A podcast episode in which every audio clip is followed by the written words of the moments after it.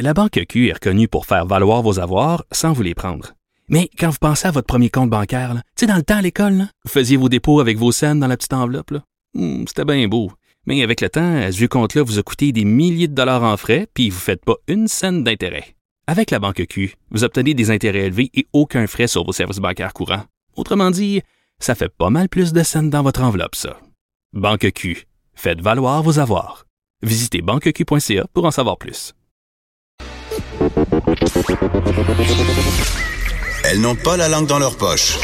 Elles disent ce qu'elles pensent sans détour.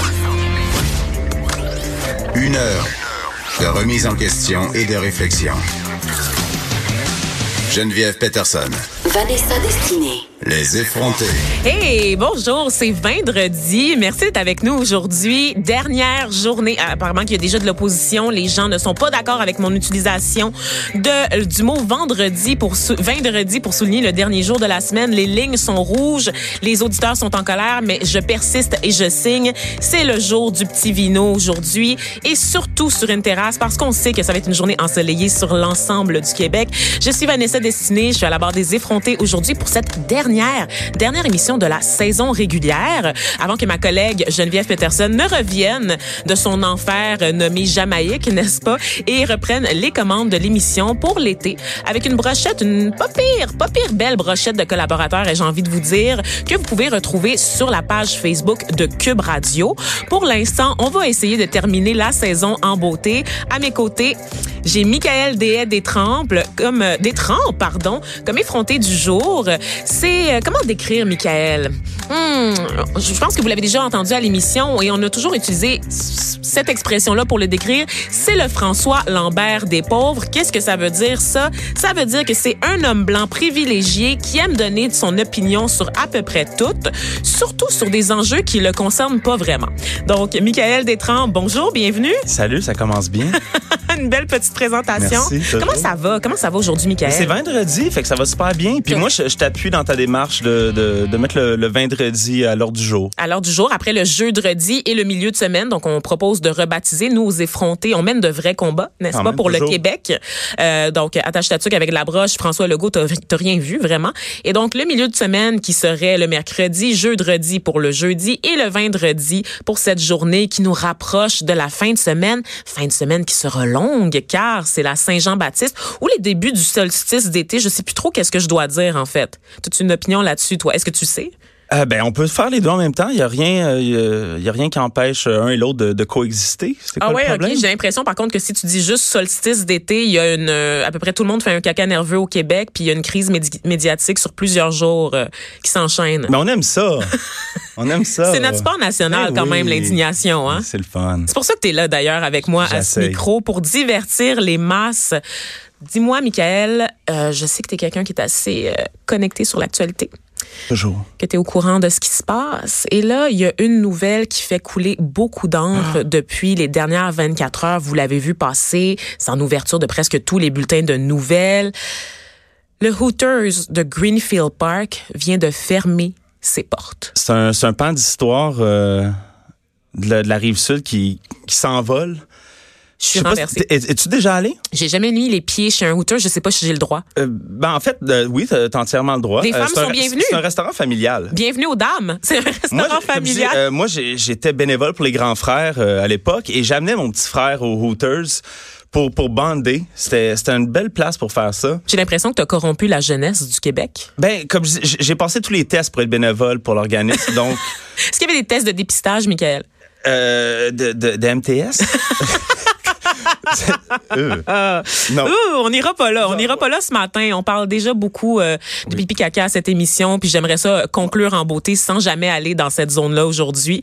Et donc, euh, une nouvelle qui a été euh, accueillie euh, vraiment avec stupeur, vraiment stupéfaction des gens euh, qui n'en reviennent pas. On va partager euh, la photo euh, du Hooters qui n'a plus sa bannière. En fait, on reconnaît le orange emblématique de cette chaîne de restaurants américains. Il y en a pas beaucoup hein, au Québec des Hooters? Je, je crois que c'était le seul, peut-être. Mais il y, avait, il y en avait un Brossard, si je me trompe pas, un à Greenfield Park et celui sur la rue Crescent à Montréal. C'est vrai, il existe encore, là? Il existe encore, mon ami, et crois-moi que durant le Grand Prix où j'étais pour euh, saluer mon collègue Germain Goyer, n'est-ce pas, qui parle régulièrement de char à cette émission, il y avait de la poune au millimètre carré? Mais euh, c'est quoi la différence entre le Hooters et n'importe quel autre resto-bar de Crescent?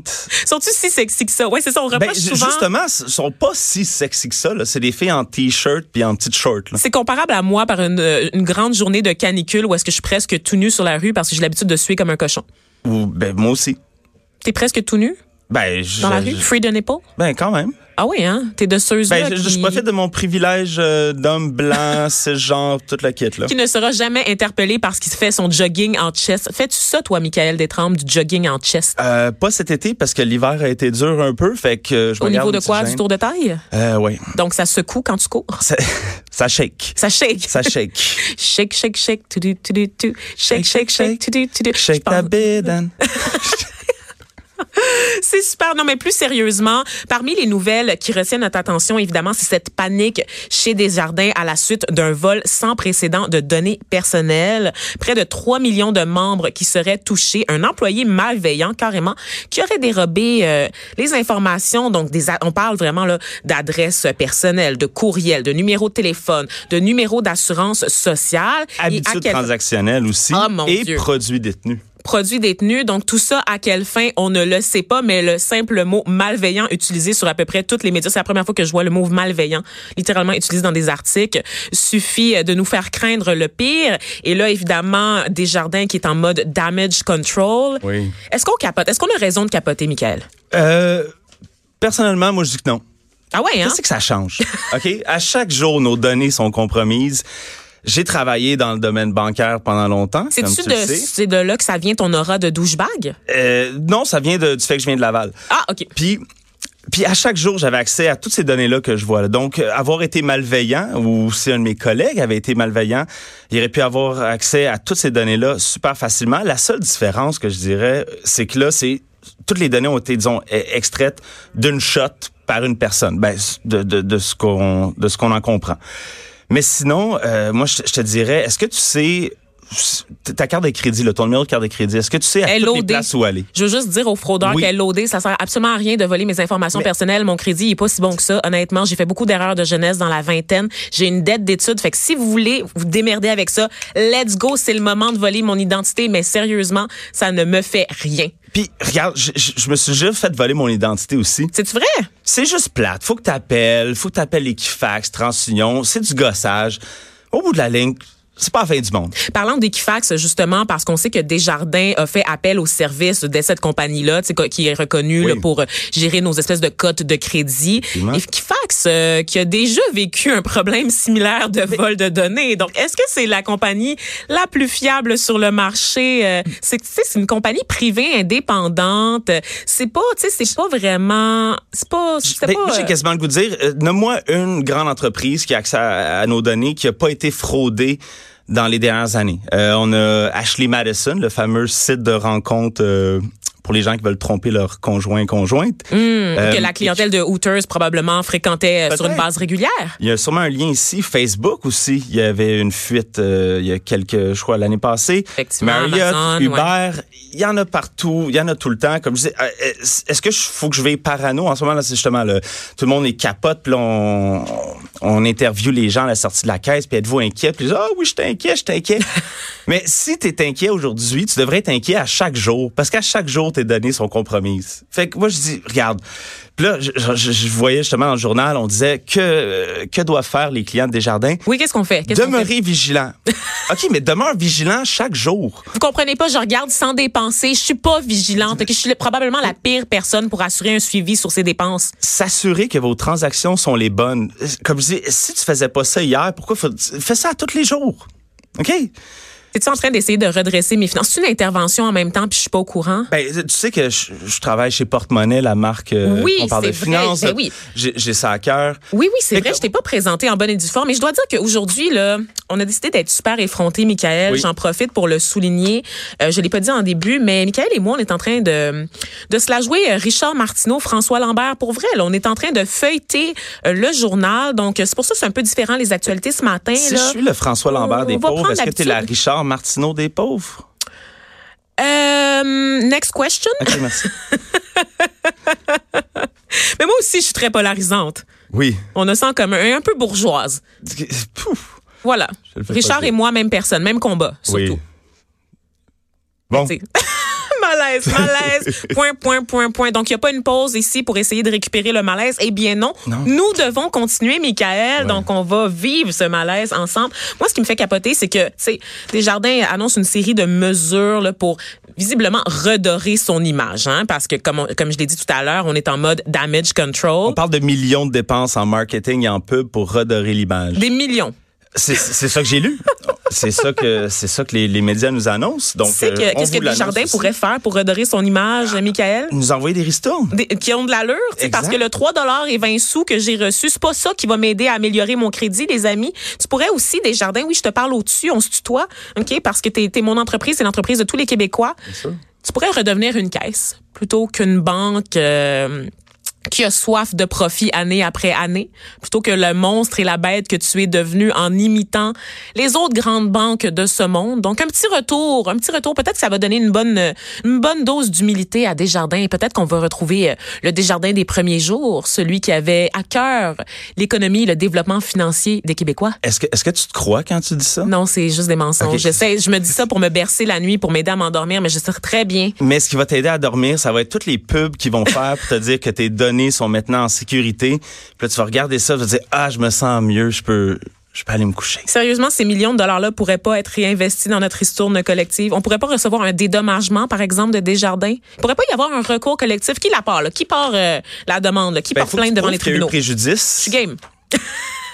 Commençons par ça. Faut que je prouve qu'il y ait préjudice. Oui, pour faire un recours collectif. Ben, euh, je pense que 2,4 millions de données subtilisées, c'est un assez gros préjudice euh, pour qu'on aille de l'avant avec un beau recours collectif, moi, euh, Michael. Ben, moi, dans ce cas-ci, bonne chose parce que justement en ce moment, le Québec, je le sens très divisé. Euh, Il y a plein de- d'enjeux qui nous divisent. Oui, mais puis Desjardins a dit, je vais vous unir la gang. Je, je- je vais vous donner une raison de tout, tu sais, vous recours collectif. Tu sais, euh, on parle de projet collectif, ben voici, en, en voici un beau. Notre projet de société, c'est de récupérer nos 2,4 millions, millions de données qui ont été subtilisées par un employé malveillant, Malveillant. on le rappelle. Écoute, euh, Michael, euh, continue de feuilleter le journal. Nouvelle un peu plus triste quand même euh, ce matin. Une affaire de texto, donc un enfant qui aurait été victime euh, d'un accident qui se trouvait dans un véhicule où il y a eu une collision. Semble-t-il que la personne fautive dans toute cette histoire-là était de- en train de texter au volant. Il y a une maman là qui qui lance un cri du cœur à la population en disant Hey, déposez-le votre téléphone. Mon enfant en ce moment, il est entubé, il est quasiment légume, puis c'est de votre faute. Là, je, je, vais- je vais te décevoir parce que je sais que tu m'as invité ici pour être le, le douchebag euh, tripeux de char de, de service. Mais euh, Ben c'est ton essence, je, Michael. je sais parce que comme je dis, je- j'ai été euh, Lavallois longtemps, j'avais des voitures euh, montées. Puis t'as travaillé dans le milieu fast- bancaire, t'as juste pas d'âme. J'étais j'étais un peu un gars à la Fast and Furious. Non, mais euh, le problème pour moi, c'est pas les, les textos. Le problème, c'est les chars. Tu sais, je veux dire, on peut blâmer les, les textos, mais le problème, c'est les chars. Ok, un- je, je m'excuse, mais je suis tanné des chars. Euh, Personne m'a prévenu que j'étais en train de co-animer avec Sol Zanetti. OK. Non, mais c'est un, moyen de transport qui est, qui est non seulement dangereux, c'est archaïque. Je veux dire, euh, le- les cellulaires n'existaient pas il y a 20 ans. Euh, les chars, ça fait 100 ans que c'est la même maudite affaire. on peut non, mais on peut-tu décrocher? On peut-tu trouver une autre façon de, de, de, de se déplacer? Je sais pas. Je, je- Ben, Michael, je comment toi tu te déplaces? Moi, je pensais que tu avais plusieurs véhicules en ta possession, dont une Lamborghini achetée euh, usagée. Parce qu'évidemment, t'es pas François Lambert, donc euh, t'es pas le vrai François Lambert. je me suis départi de, de ma dernière voiture, ça fait quelques années, puis je le, je le regrette tellement pas. Puis je trouve ça juste les, les accidents de voiture, parce que j'ai j'ai des, j'ai des amis qui, qui, qui sont décédés dans, dans des accidents de voiture, puis C'est vrai. ouais. Je suis puis non, non, mais c'est que je, je- trouve ça d'une d'une tristesse absurde. Tu sais, je dis que que, que- en tout cas que- qu'on se blesse, qu'on puis qu'on meurt dans ces maudites affaires-là. On vient de toucher la corde sensible de l'homme blanc en ce moment. Euh, quand même, euh, merci du partage parce qu'effectivement, on rit, on rit depuis tout à l'heure, mais c'est un sujet qui est très, très, très sérieux. La sécurité au niveau de la route, il faut se rappeler d'être courtois. De, de- le, moi, je, je blâme l'absence de civisme, de se rappeler qu'on partage la route, en fait, qu'on ne conduit pas juste pour soi, mais aussi pour les autres. Et c'est ça qui se passe dans cette histoire-là. Donc, un enfant en ce moment de 10 ans qui est dans le coma, qui est hospitalisé, intubé à l'hôpital de Montréal pour enfants. Parce qu'un un mongol, un Ben, mongol, je vais le dire comme ça. ben, oui, oui. c'est- Là, là je je suis pas d'accord avec toi parce que justement, le, le petit gars là, qui, euh, je crois, l'autre conducteur avait 18 ans. Euh, c'est-tu un mongol ou c'est juste moi, toi, tu sais, n'importe qui qui est au char, puis hop, j'ai reçu un texto, je me penche, je le regarde, puis C'est vrai, parce qu'il suffit d'une fraction de seconde. Euh, c'est c'est pour ça que je dis, c'est c'est que c'est- c'est- ça, ça peut rendre n'importe qui un tueur. Euh, je je m'excuse, je- je- j'haïs les chars, cette année. C'est fort, c'est fort comme déclaration, mais effectivement, le cellulaire euh, peut peut vraiment euh, conduire à des drames comme ça. Et il faut, euh, ben en fait, c'est le cri du cœur de cette mère-là, c'est qu'elle nous invite à repenser. Elle espère en fait que que toute cette situation touche le cœur des Québécois et nous nous invite à repenser notre utilisation du cellulaire au volant, la façon qu'on conduit. Donc euh, vraiment un une triste histoire. Je, je capote parce que vraiment, je regarde des photos là, dans le journal, le petit garçon qui a des contusions un peu partout. On apprend que les pompiers ont passé de nombreuses heures sur la scène de l'accident pour essayer de faire le ménage à travers tout ça. Donc vraiment, euh, c'est lourd. C'est on lourd ce parle de ça, mais il va y en avoir combien d'autres aujourd'hui, des gens qui vont avoir des accidents de voiture, il va y en avoir plein. Fait que, Ouf. que à là-dessus? Ouf, on va, on va changer de sujet parce que je me sens très coupable en ce moment en tant que piétonne qui texte régulièrement. Tu sais d'ailleurs, euh, Nicolas, euh, Nicolas, mon Dieu, parce que mon collègue Nicolas de Rosa vient de rentrer dans la régie et ça m'a complètement déconcentré. Michael, tu savais que New York euh, pensait à bannir, ben, interdire l'utilisation du cellulaire chez les piétons lorsqu'ils Oui. traversent la rue? Oui, j'ai lu ça. Donc, je serai passiblement euh, bientôt emprisonnée parce que vraiment, je pense pas que je vais laisser tomber cette habitude. Non, mais c'est ça, c'est quand on est à une intersection, là. C'est pas juste en, en marchant sur le trottoir. faut- Non, c'est ça. C'est quand on traverse la rue. Et si jamais le Québec emboîte le pas à New York, je vous le jure, je vais me ramasser en prison. Ben, pourquoi pas? Mais rendu là, c'est quoi, les, les policiers vont être sur les coins de rue à regarder qui est au Ben, ils sont déjà là. Ils sont déjà là. Pourquoi combattre le crime qu'on peut juste donner des tickets aux gens qui traversent en diagonale? Oui, la rue? bah, ou aux gens qui payent pas leur ticket de métro? Tu sais? Tu sais, mais rendu ce là, on peut donner pressant. des étiquettes pour, pour tout. Euh, moi, je dirais pourquoi on s'assure pas que les automobilistes respectent les piétons, qu'ils soient au sel ou pas au sel? Hmm. OK? Bonne réflexion. Écoute, euh, un peu d'art et culture, euh, Michael, Oui. parce que bon, on a parlé des gros dossiers. Le rideau tombe pour Francine Grimaldi. Oui. La vadrouilleuse artistique va accrocher son micro samedi à l'âge de 75 ans. Je sais pas qu'est-ce que ça veut dire. C'est entre guillemets dans le journal. euh, OK, c'est pas toi qui l'as baptisé non, ainsi. Vadrouilleuse, c'est entre guillemets et je, je ne m'explique pas l'utilisation de ce terme pour la décrire. Écoute, euh, secret, confidence. Écoute, Francine Grimaldi, là, ouais, moi, là, toi, je pensais en grandissant ouais. qu'elle était noire. Fait que, fait que dans le fond, quand tu disais, ah, y a- j'ai pas de représentation. J'ai tu pas de modèle? Tu n'avais, tu n'avais une, dans le fond. Je n'avais qu'une seule idole, c'était Francine Grimaldi qui portait euh, des boubous plus cor- colorés les uns que les autres. Je pense qu'elle a plus de boubous dans sa garde-robe que Boucard Diouf et c'est tout dire. Et pourtant, qu'est-ce que j'apprends? Que Francine Grimaldi est italienne, mesdames et messieurs. Ah, tu sais, l'Italie, c'est juste l'autre bord de l'Afrique. Non, mais des- bronzée, bronzée comme même. elle est. Cette femme-là n'a pas vu l'ombre d'un pantalon depuis 1968, Michael. Elle, elle est aussi noire que Rachel euh, de Lausange, là. c'est la, celle qui. La, la blanche qui La- se fait passer pour une noire, Oui. qui est convaincue, euh, qui compare sa situation à celle des personnes transgenres, qui est convaincue d'être née dans le mauvais corps et d'être une femme noire. Effectivement. Écoute, euh, Francine, qui est, ma foi, très bronzée, qui a une longue et fructueuse carrière. Moi, j'aspire. Quand, quand tu la regardes comme ça, avec ses boubous, tout ça, t'as pas le goût de l'accuser d'appropriation culturelle? Il me semble que euh, d'habitude, tu, tu serais moins. euh, Moins, euh, Moins clémente, oui, oui. moins clémente, effectivement. Maintenant que je sais ce que je sais, je peux dire qu'à côté du dictionnaire, il y aura la photo de Francine Grimaldi. Elle a inventé le concept d'appropriation culturelle. Francine, un conseil, donne-moi tes boubous. Je vais les prendre, moi, tes boubous. Ça va être correct. C'est c'est de la seule façon d'obtenir réparation et ta voie vers le salut. C'est de me confier tes boubous et tes grosses lunettes fumées puis tous tes bijoux aussi parce que c'est quelqu'un qui porte énormément de bijoux. Je veux le look de Francine Grimadi. Moi là, j'aspirais à ça quand j'étais jeune. Je me disais quand je vais être une vieille Chris riche et connue, je vais juste m'habiller en robe de chambre comme Michel Richard ou en boubou comme Francine Grimaldi. Bon, ben, ça risque d'être dans longtemps. Michael Deshaie des Trempes, chef de marque pour porte-monnaie, François Lambert des Pauvres. Merci. Merci, d'avoir été nous, euh, d'avoir été là avec nous. Voyons, j'en perds mes mots parce que j'ai été éblouie par ta performance. Tu étais excellent. Comme d'habitude. Et on peut te retrouver cet été. Et cet été, Oui. tu vas être, euh, tu ne chômeras Avec pas. euh, Rose Aimée. Automne T. Morin. T'avais-tu oublié euh, euh, son nom complet? Je- je- Ben oui.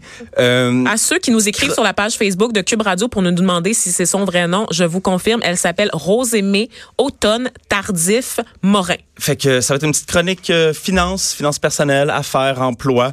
Donc, contrairement à aujourd'hui, je vais venir parler de choses sérieuses. Oui. De façon sérieuse. Ben écoute, là, on a parlé de Desjardins. Là. Je pense qu'on a fait notre part pour l'humanité ce matin. Euh, Michael, moi, en tout cas, je sais que je vais très bien dormir ce soir. Effronté, mais. Les effrontés. Radio. Geneviève Peterson. Vanessa Destinée. Elle manie aussi bien le stylo que le micro. De 9 à 10, les effrontés.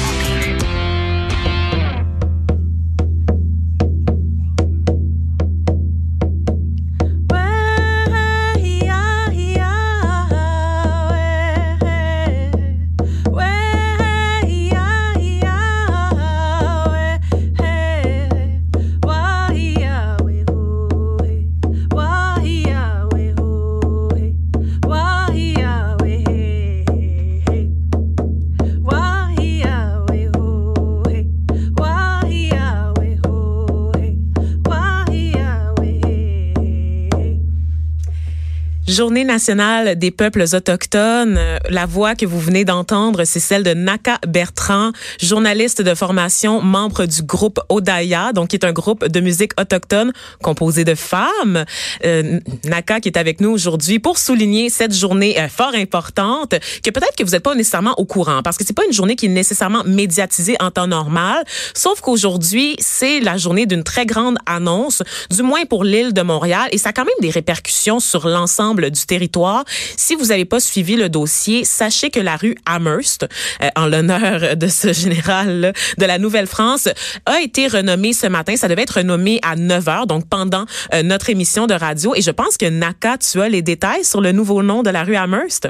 Oui, en fait, c'est un général britannique. Son nom, c'est Jeffrey Amherst. Puis, euh, c'était une personne qui n'était pas très euh, gentille par rapport aux Autochtones. Oui, on, se rappelle qu'il est reconnu pour avoir distribué des couvertes euh, contenant la variole hein, pour contaminer et exterminer les Autochtones. Donc, c'était une politique euh, d'extermination. Donc, quand on dit le mot génocide, j'ai le goût de vous dire que c'est peut-être pas si exagéré que ça parce qu'on sait qu'il y avait littéralement des politiques au Canada d'assimilation et d'extermination des nations autochtones. Oui, donc euh, c'est ça, la ville de Montréal a décidé de changer le nom de la rue Amherst euh, dans un mo- Mohawk. Donc, ils ont formé un comité euh, de, to- de toponymie autochtone de la ville de Montréal. Puis ça a été composé de cinq autochtones, donc une Abénaquise, euh, un, un et deux Mohawks. Et, j'ai pas tous les détails. un comité composé de personnes autochtones, donc issues des premières. Parce que pour ceux qui savent pas, hein, on, on sait plus quoi dire vraiment au niveau de l'appellation. Il y a des gens qui disent encore indien, d'autres qui disent amérindien.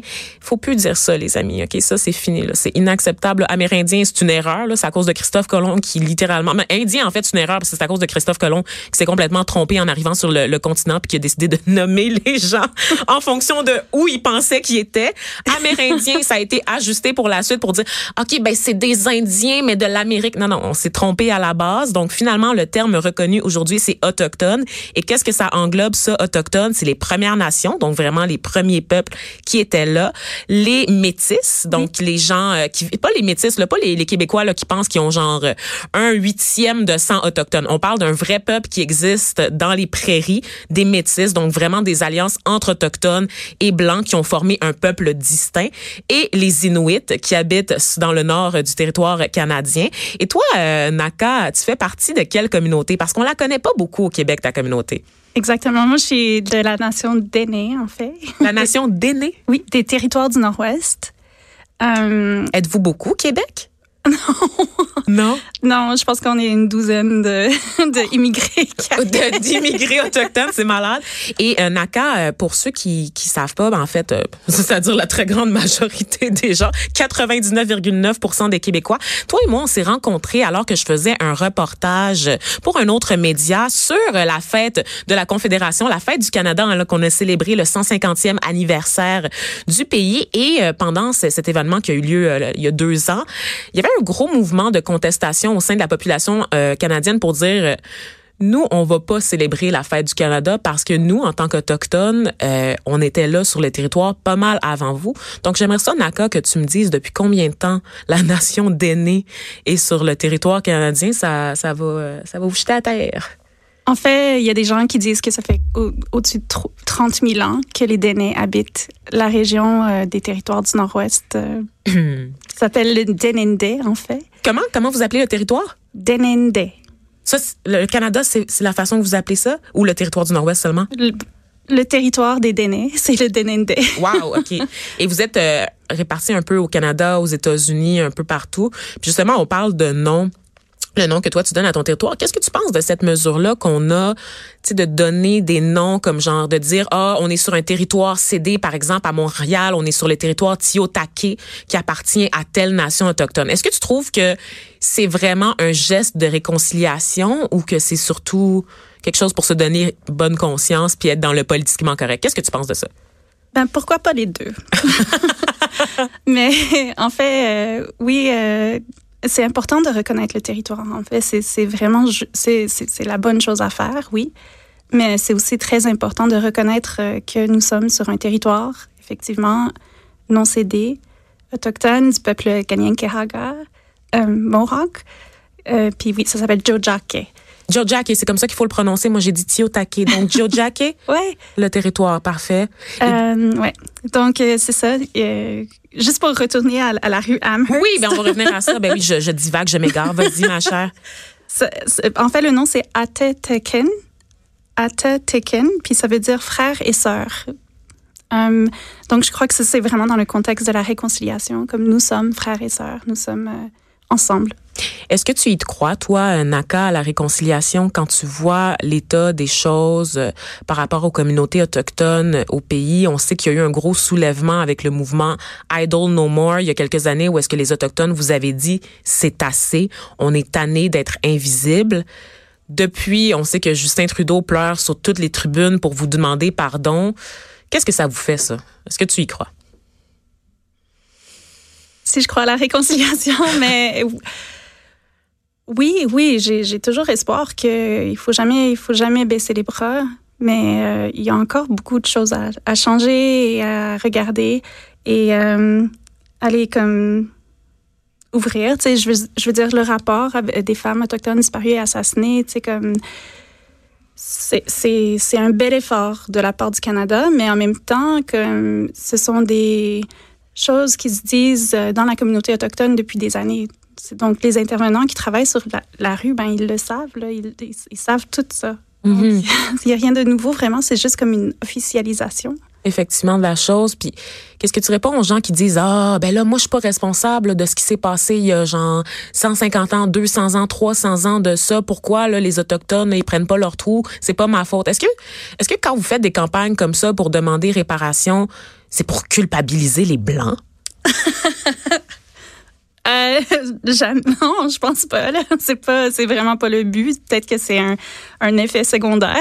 la chose, c'est pas, l'intention en fait de culpabiliser les blancs. C'est l'affaire, c'est, c'est d'être reconnu comme un peuple, comme de nation à nation, justement, de pouvoir euh, euh, arrêter d'être traité comme des citoyens de deuxième classe. Puis justement, c'est quoi, selon toi, le plus grand mythe qui persiste sur les personnes autochtones en général? Oh my goodness, ben là, je... parce que d'accord, t'es un peu anglophone, donc l'anglais Ah sort. oui, oh my goodness, mais non, mais je trouve ça drôle parce que ça vient du cœur, tu sais, c'est super en fait. Il y, a- il y en a tellement, c'est ça, t'es dépassé. C'est quelque chose qui te gosse, toi, particulièrement, là, un commentaire qui revient souvent, là, un préjugé sur les Autochtones qui te...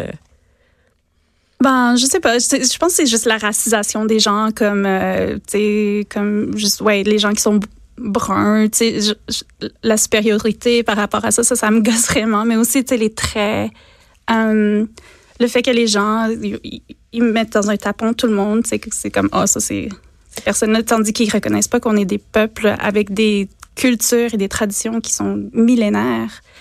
Mhm. Donc, euh, c'est- ouais. Est-ce que tu as déjà été victime de racisme, toi, Naka? Euh, ouais, ouais. Ben, enfant, j'avais une, une professeure de français qui m'a traité de indienne stupide dans la cour de classe. Euh, ça, ça, ça fait pas vraiment du bien. C'est, euh, Enfant, ça t'est arrivé enfant. Ouais. Le professeur de français t'a dit ça? ouais, au Québec. Tabarnouche. ok? ouais. Elle est là, la, culpabilisa- ben, la culpabilité qu'on ressent quand même. Est-ce que tu as été témoin aussi de d'autres commentaires racistes dans ton entourage ou quelque chose comme ça? Donc, euh, est-ce que tu as l'impression que même encore aujourd'hui, parce qu'on n'a jamais été aussi conscientisé à la réalité des Autochtones, est-ce que tu trouves quand même que c'est suffisant ou pas assez suffisant? Ben, en fait, moi, je travaille au parc euh, du, du Square Cabot. Euh, je travaille au- au- à la maison de Ronde, le café de la maison Ronde, et puis je le vois, mais c'est un, un racisme qui est comme systémi- systémique, systémisé. Euh, je vois qu'il que, que y a une, une formation d'une classe de personnes qui, qui, qui est en misère euh, économique. Mhm. Euh, donc ça, c'est une forme de, de racisme aussi. de- Effectivement. Puis pour ceux qui savent pas, euh, le café de la Maison Ronde, c'est un projet euh, développé avec l'itinéraire. J'en parle parce que c'est c'est le seul restaurant autochtone de la métropole qui est reconnu comme tel. Et c'est aussi un projet de, ré- de réinsertion sociale euh, en partenariat avec l'itinéraire, c'est-à-dire qu'on aide les gens à sortir de la rue en leur donnant un emploi, évidemment des personnes autochtones, dans ce café-là. Le, le Square Cabot, qui est aussi un point de convergence pour beaucoup d'Autochtones euh, dans la ville de Montréal, beaucoup d'Autochtones qui viennent du Nord notamment, qui viennent là puis qui tombent un peu dans le piège des grandes villes, donc qui se retrouvent à la rue, qui tombent dans la consommation, qui tombent dans la, la prostitution dans certains cas, donc un secteur très chaud euh, de la ville de Montréal. Donc c'est quand même un gros statement d'ouvrir un projet de réinsertion sociale en plein dans cette zone-là. Et dis-moi, euh, Naka, quel est le plus grand défi, tu sais, avec tout ce que je viens de nommer, quel est le plus grand défi pour les Autochtones? Aujourd'hui selon toi? Je pense que le plus grand défi, en fait, c'est par rapport aux enfants autochtones. C'est euh, les services sociaux euh, interviennent beaucoup trop souvent d'une manière qui est, qui est pas culturellement sensible, qui, euh, qui, qui crée des, des ruptures culture, dans, dans, dans le noyau familial. C'est-à-dire qu'on va retirer des enfants de leur milieu et les envoyer, par exemple, dans une famille blanche qui est pas nécessairement au fait de la manière du développement de cet enfant-là en fonction de sa culture d'origine, parce qu'on connaît si peu de choses sur les Autochtones et sur toutes les nations généralement. Donc ça, euh, Oui, exactement. Il y a, des, euh, il y a des organisations qui essayent de, de, contrer ça, tu sais, comme euh, à Montréal, mais en même temps, c'est, il faut arrêter le problème avant que ça en vienne à ça, tu sais. Donc, je pense que aussi le fait que que la démographique autochtone, surtout les femmes autochtones, on est dans la démographique la plus pauvre euh, au pays, tu sais. Donc, euh, ça, ça l'aide pas. évidemment, évidemment. Mais euh, ouais, je pense que pour moi, là, la, la plus grande problématique par rapport aux futurs autochtones, c'est vraiment euh, les enfants. Puis j'ai- j'ai pas eu ce problème-là en grandissant, mais j'ai connu d'autres femmes autochtones qui disaient qui avaient toujours peur, leur mère avait toujours peur de d'aller en public, de dire, tu sais, comme, faut que vous êtes, faut que vous soyez vraiment bien, bien élevé, là, faut que vous, Elles avaient peur d'attirer l'attention parce qu'elles savaient que sinon... ouais, elle avait toujours peur de, de que leurs enfants soient enlevés, tu sais. Mhm. Pour des erreurs que des familles normales vont commettre, c'est-à-dire hausser, la, hausser le ton, hausser la voix, mais pour une femme autochtone, le traitement va pas nécessairement être le même, tu penses? Non, non, c'est ça. Puis il y a des règlements aussi, là, par rapport à si, si les femmes veulent euh, ravoir la garde de leur enfant. Comme chaque, chaque enfant doit avoir une chambre, mettons dans un appartement, Ah mais ouais, hein. comme si tu as deux enfants, ben il faut que tu aies comme un 5,5 ou un 4,5, tu sais, puis c'est, c'est pas, ça coûte cher. Donc, ça devient quasiment, c'est drôle parce qu'on parle de la DPJ puis de la, façon qu'on essaye euh, tout le temps de maintenir le lien euh, familial, de toujours retourner les enfants euh, dans leur famille, même quand le noyau familial est pourri. Et tiens donc, les autochtones ont pas, ont pas les mêmes chances là, que la majorité blanche à ce niveau-là. Donc, quand même un, un aspect effectivement de discrimination assez évidente. Dis-moi, euh, Naka, moi là. Ça fait juste quelques années que je suis sensibilisée aux enjeux autochtones. Ok, j'ai j'ai fait beaucoup d'erreurs par le, le passé. J'ai dit beaucoup de niaiseries probablement sur les autochtones sans le savoir parce que clairement c'est un problème d'éducation. Comment est-ce qu'on fait pour être un bon allié des autochtones? Comment est-ce qu'on fait pour être mieux sensibilisé à la cause des autochtones? Ah, c'est tellement une bonne question. Merci. Euh, un bon allié, je pense, euh, oui, c'est une personne qui a une bonne conscience, là, qui, qui, qui reconnaît que le territoire est, euh, est non cédé, que c'est un territoire autochtone, de, de aller regarder la culture respectueusement, de ne pas s'approprier de la culture autochtone, tu sais, juste parce que ton arrière-grand-mère était autochtone, ça veut pas dire que toi, tu, tu peut-être que tu as du sang autochtone, mais est-ce que être autochtone, en fait, c'est d'être reconnu par la communauté. Puis, euh, donc, euh, c'est qui qui se souvient des liens? En tout cas, ce que je veux dire, c'est... C'est un processus en fait revendiquer son identité autochtone, c'est ça?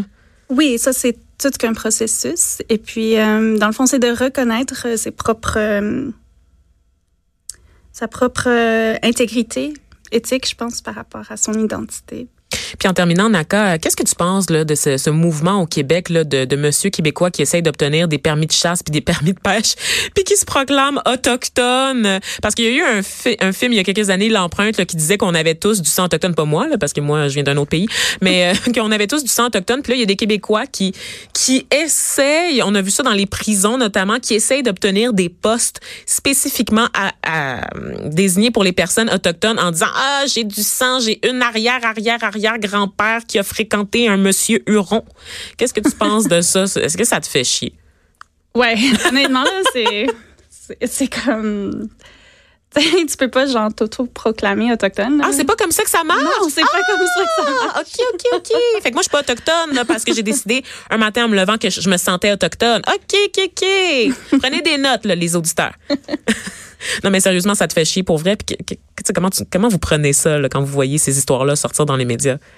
Ben, en fait, ouais, c'est, c'est juste comme. C'est, c'est un fléau, là. C'est juste genre une autre stupidité. Mais euh, je sais pas quoi dire, en fait. Je, ouais. Est-ce que tu as une rancœur des fois? Tu as comme une amertume par rapport à tout ça? T'es comme, euh.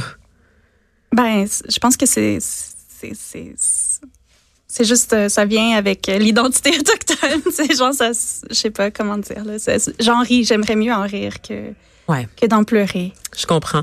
Mais écoute, Naka euh, Bertrand, merci. Merci d'avoir été avec nous. Merci d'avoir partagé ce moment. Bonne journée nationale des peuples autochtones, ma chère.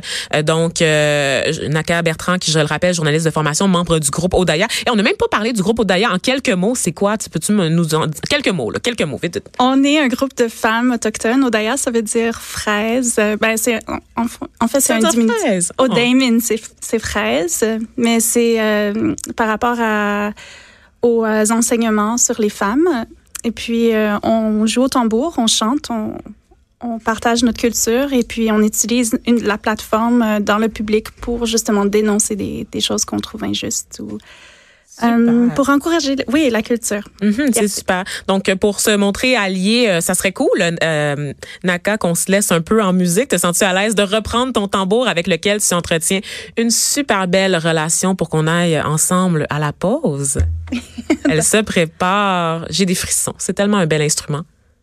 Donc ça, c'est le chant euh, de l'ours.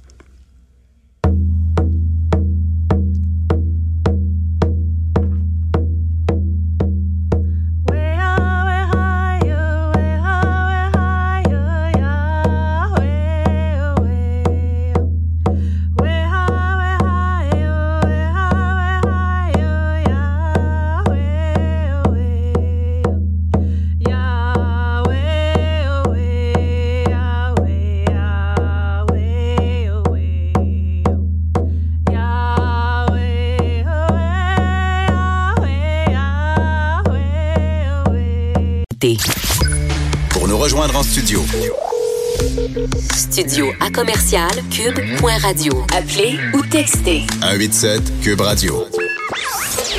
1877 827 2346. Les effrontés. Après la belle voix de Naka Bertrand, on poursuit avec une autre belle voix que vous connaissez déjà, celle d'Élise Jeté. Je vais pas chanter par contre. Tu vas pas chanter? Non. Ben voyons, on, on s'était entendu là-dessus hier, Élise. Là, c'est toi qui es responsable de la chronique culture. Je m'attendais à un numéro musical pour clore la saison. Je sais, mais moi j'ai toujours dit je suis excellente pour parler de musique, mais je ne suis pas excellente pour chanter de la musique. Pourtant, j'adore euh, chanter au karaoké avec toi, Élise. Euh, ça donne Oui, oui. lieu à de très beaux Mais moments, karaoké, généralement le- humiliants par Oui, contre. Au karaoké, la passion passe par-dessus le talent. Ah, c'est ça, c'est ça qui se passe. Et donc, Élise, aujourd'hui, tu es là avec nous euh, pour nous pour nous mettre l'été en bouche. Ai-je le goût de dire? J'aime Tu- ça comment tu dis ça. Je hein? t'amène en voyage en fait. Je t'amène en voyage, mais pas ailleurs qu'au Québec. Oh, On va rester au Québec parce que ça vaut la peine d'aller visiter notre belle province.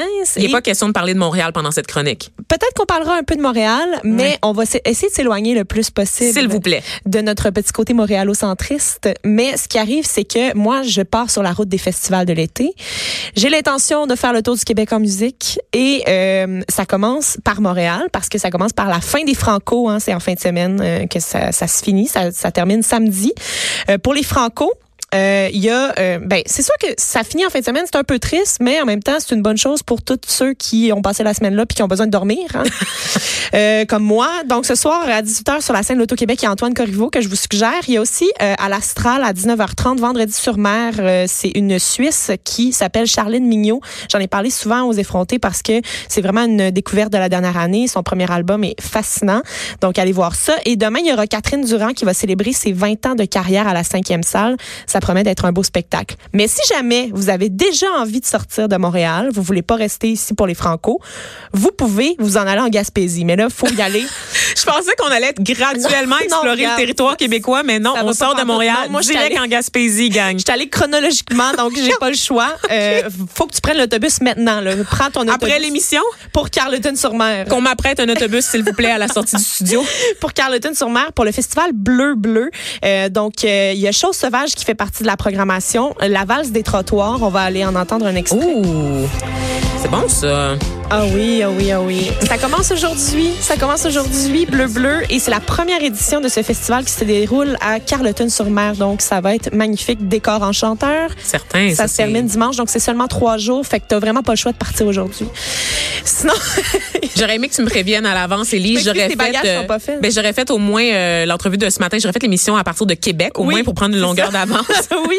Euh, donc, il y aura de- dans la programmation à la Claire Ensemble, Sarah Dufour, Michel Rivard et euh, de nombreux autres. Donc, euh, allez voir ça. Si jamais, c'est pas cette année, euh, peut-être euh, la deuxième année, ça prend. C'est le genre de festival que ça commence petit, mais ça finit toujours par être grandiose. Donc, l'année prochaine, mettez-le à votre agenda dès, dès maintenant. Je le prends en note live, là. Deuxième festival dont je voulais te parler. Moi, mes valises sont faites, mais pour la semaine prochaine parce que jeudi, je pars et j'ai déjà prévu mon petit arrêt Lobster Roll dans mon agenda, Vanessa, parce que je pars pour Petite Vallée. Du 26 juin au 7 juillet en Gaspésie, festival en chanson de Petite Vallée. Ouh. Ah oui, on va Oui, entendre, bien connu, hein, un oui, festival quand bien même. connu, Ouais, ouais, ouais. euh, réputé pour l'espèce de côté paisible qu'on ressent quand on arrive là-bas. C'est comme, euh, ça le dit, c'est une vallée, donc euh, il y a plusieurs euh, côtes dans ce coin-là. Et quand on arrive à Petite-Vallée, c'est comme si le temps s'arrêtait. Il reste euh, nous, les musiciens, le public. Les, moi, j'y vais avec un groupe de journalistes. C'est la même gang avec laquelle on y va depuis trois ans. C'est c'est comme un camp de vacances pour commencer l'été. Oh. Mais pour les adultes, on va aller entendre un petit, un petit extrait d'Émile Bilodeau. Il Euh, était là hier, lui, au four. Euh, non, avant hier, au, avant-hier, Franco, au Franco. il a rempli la place des festivals. Ah ouais. Il a rempli la place des festivals jusqu'à Sainte-Catherine. Il y a 22 ans, le petit, Le petit maudit. le petit maudit. Oui, oui, il faut finir ta phrase, Élise. C'est un petit maudit. Oui, je sais. Je voulais pas aller jusque-là, mais vas-y, toi. Je t'ai fronté. Euh, oui. droit. Et donc, Émile Bilodeau, qui fait partie de la programmation de Petite Vallée cette année, il sera présenté en plateau double avec Fanny Bloom le 30 juin.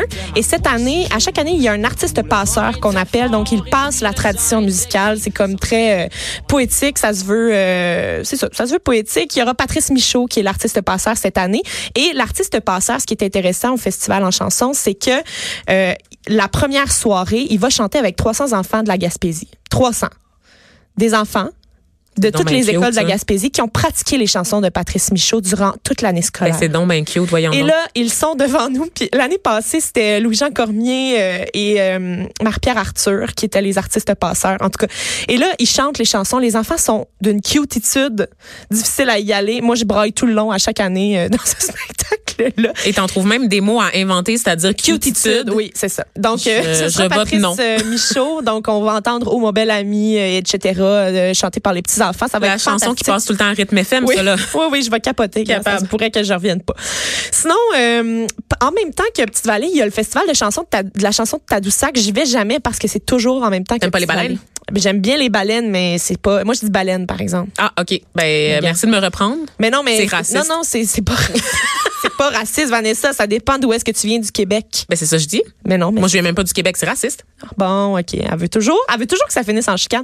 Euh, donc, je vais jamais, mais c'est du 27 au 30 juin. Cette année, ils ont Hubert Lenoir, Ariane Moffat, Béris, Philippe Braque, Jérôme 50. Une belle programmation. Si jamais vous avez pas envie d'aller en Gaspésie, allez à Tadoussac à la place. Oui. Puis là, Et- respectez Hubert Lenoir, là, OK, là, on oui, va se le on dire, respecte. Hubert Lenoir. Moi, On euh, l'aime, Hubert Lenoir. Là. Faites pas le voyage si c'est juste pour aller lui lancer des tomates, OK? Ben, ça serait, ça serait beaucoup d'énergie. Ça Ça, serait beaucoup d'énergie investie pour de la haine. Moi, je dis qu'il faut pas investir là-dedans. Ensuite, festival de jazz. Là, on revient à Montréal, hein, parce que euh, on n'a pas le choix des fois de c'est un revenir à la maison. incontournable, c'est international. On va entendre Charlotte Cardin qui reprend avec le producteur Cri euh, la chanson Fou n'importe où de Daniel Bélanger. Elle sera de la programmation hein, du festival de jazz cette année. Je l'aime, elle. Je l'adore. Ça se passe du 26 juin au 6 juillet. Je suis pas une fan de jazz à proprement parler. Je suis pas une fest... tu sais, c'est pas Mais mon qui est festival. fan de jazz, littéralement, Il y dans en la a des vie? fans. Il y en- en J'en ai a-tu? rencontré. Il y en mais c'est des, des vieux a- boomers là, qui ont genre vraiment. 77 ans, Non, non. qui mettent des gougounes avec des bas, genre, puis qui ont comme des sacs pas. Non, bananes t'as des avec un vieux. Tantôt, tu me traitais de raciste, mais là, toi, t'as plein de préjugés envers les Les goûts gens qui aiment le festival de jazz sont ceux qui ont un festival de jazz de l'édition 1993, puis c'est ça qu'ils mettent pendant toute la semaine pour aller voir leur concert. C'est pas, super délavé, puis c'est dégueulasse. Je connais un trio de jazz. euh, Il y a un trio de jazz que je connais qui fait le tour des petits restaurants. Puis c'est des beaux gars qui sont euh, qui sont Des beaux gars? Des beaux gars. des beaux gars et puis ils ont pas de, bas dans leurs sandales. Tu as maintenant toute mon attention, Élise. Parfait. Je savais qu'il fallait juste que je dise ça. Donc, il y aura, donc, à proprement parler, le festival de jazz, c'est pas ma, c'est pas ma chose préférée. Par contre, le, le- au festival de jazz, le jazz a le dos large. Tu sais, on, on ratisse, tu sais, on ratisse. Puis tu es en train de me dire que Loud va être là. Non, mais tu sais, ça se pourrait éventuellement. Fait que euh, moi, je trouve toujours euh, chaussures à mon pied. Il va y avoir euh, notamment Alexandra Streliski que j'adore, qui sera là avec son piano. Euh, elle fait partie de la programmation. Charlotte Cardin, on s'entend que c'est pas du jazz non plus à, proprement parler. Puis en, en, en Ben, elle chante passant, en marmonnant, c'est pas ça du jazz? non, mais en passant par euh, ces artistes-là, on finit par découvrir des choses quand même intéressantes. Euh, puis moi, j'aime beaucoup découvrir les ensembles jazz. Donc, il y aura l'ensemble jazz de Montréal, le Big Band du Cégep Saint-Laurent, plein de groupes de jazz. Puis des jazz bands, c'est quand même intéressant à regarder euh, malgré tout, malgré mon dédain euh, de base pour le jazz. Es-tu raciste, Élise? Je Absolument le réitère pas. parce qu'on sait que le jazz appartient Oh, aux Noirs. Mon Dieu, elle va Fallait, jamais il fallait, fallait. OK. OK. trop facile. Voyons. Je t'amène à Laval, je t'oblige à prendre le pont, Vanessa. Je préfère aller en Gaspésie. Euh, Non, on s'en va à Laval, Festival. Diapason du 4 au 7 juillet dans Sainte-Rose. Sainte-Rose qui est un, un bel endroit de, de Laval. Notre- vrai. Je, je suis contre Laval aussi, comme je contre le, le Pour jazz. ou contre Laval? Peut-on poser cette question sur la page Facebook des effrontés, s'il vous plaît? Sainte-Rose, c'est magnifique. Il y a euh, une belle programmation à chaque année à- au, au Festival Diapason. Cette année, ils ont Philémon Simon, Salomé Leclerc, Safia Nolin.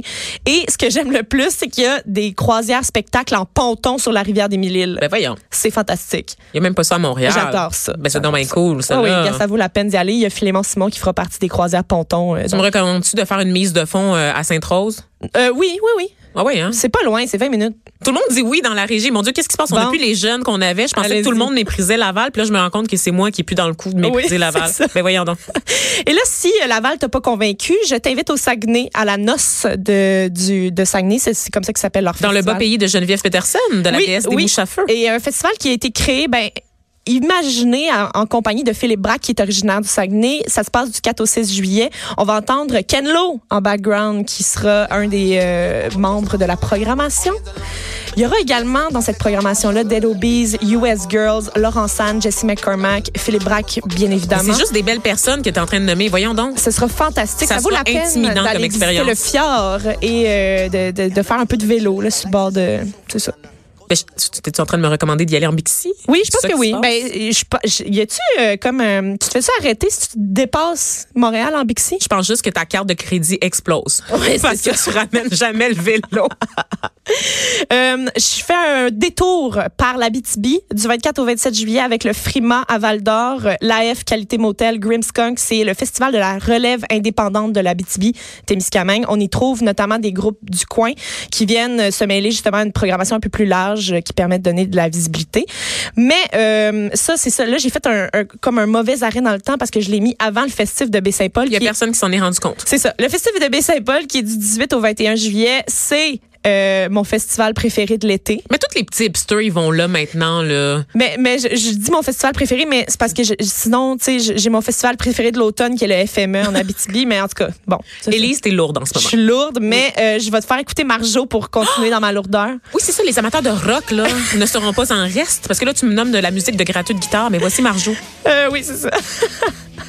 Mais là, je voulais te faire rire avec Marjo parce qu'elle fait partie de la programmation de ce dixième anniversaire du Festif de Baie-Saint-Paul. Tu me fais pas aura- rire, tu viens me chercher. Il y aura néanmoins les trois accords, Vulgaire Machin, Del Obise, Fouki, Safia Nolin, Ariane Moffat, Luc de la Rochelière, Les Hôtesses d'Hilaire, l'Opéra Rock, Alexandra Streliski, Dumas, Dami Robitaille. Il y en aura des choses à voir. Pour tous les goûts, en fait, de quand même, là, pas juste Donc, des ça vaut. La peine, prenez le train de, de- le train de Charlevoix. C'est magnifique, les paysages que vous verrez euh, entre Québec et euh, Charlevoix. le- ça, vaut, ça vaut le coup. Ça vaut le coup.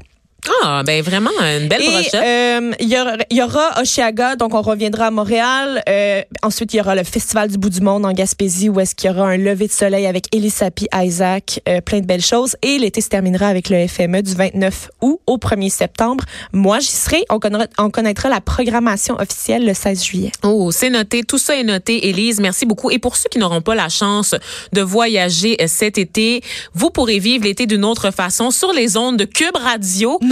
Ben oui, ben oui, parce que je le disais, notre programmation d'été commence la semaine prochaine et c'est donc ainsi que l'on clôt la présente saison d'automne et hiver, la première saison de Cube Radio, la première également des effrontés. Je suis Vanessa Destinée.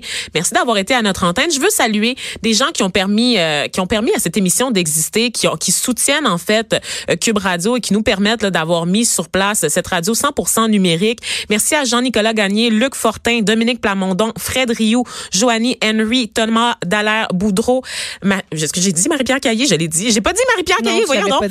Maxime Lacasse, Samuel Boulay, Étienne Roy, Jean Trudel, toutes des personnes qui nous côtoient quotidiennement. Merci à toi, Élise, d'avoir été des nôtres pendant toute cette saison. Ah, Merci à tous nos collaborateurs aussi et merci à vous à la maison, en voiture, peu importe où vous êtes, de nous écouter jour après jour ou parfois, quelques fois seulement par semaine, parfois en reprise, pas nécessairement en direct, parce que c'est tout ça, Cube Radio, sur votre télévision aussi. Merci d'avoir été des nôtres. Tout ça est possible grâce à vous. Et j'espère, j'espère que vous continuerez à nous suivre sur les ondes de Cube Radio, que ce soit les effrontés ou les autres émissions de la programmation qui valent le détour. Je vous dis, euh, je vous dis pas bye, je vous dis pas adieu, je vous dis à très bientôt, en fait, parce qu'on se retrouve mardi prochain avec Caroline et Maca qui vont lancer en force la programmation d'été dès 6 heures mardi prochain. Et, et dernière, dernière chose, je voudrais terminer en vous disant, en vous invitant à nous écrire sur la page Facebook des effrontés. Si vous avez des commentaires à faire sur la saison qui, la saison qui vient de se terminer, n'hésitez pas, allez-y. On veut vous entendre. Il y a toujours place à l'amélioration. Donc, ça va nous, ça va nous faire du bien. Ça va nous faire grandir de vous lire. Donc, encore une fois, merci à vous, cher public. Bonne journée.